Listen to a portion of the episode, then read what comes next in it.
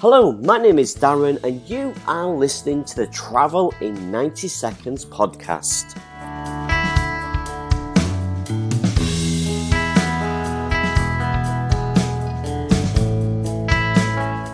Tourists visiting the nation of Palau in the Pacific Ocean will now have to sign an eco pledge. The pledge will be stamped in your passport and you will have to sign it to be able to enter the country. Authorities hope that the new effort will reduce ecological damage driven by the increase in tourism.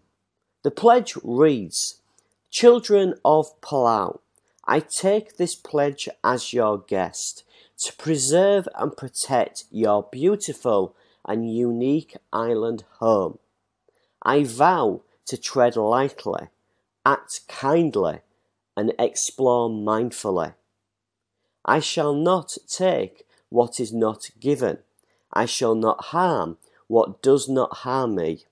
The only footprints I shall leave are those that will wash away.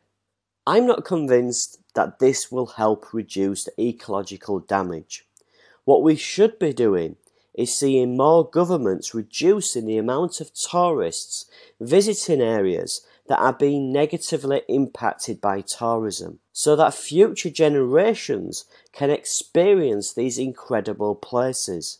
For some destinations, tourism is the main industry and money talks. Do you think tourists will adhere to this pledge? Let me know your thoughts by calling into the show on Anchor. You have been listening to the Travel in 90 Seconds podcast. If you have enjoyed the show, please favourite it on Anchor or subscribe on iTunes and Google Play. Until next time, travel safe and don't forget to explore.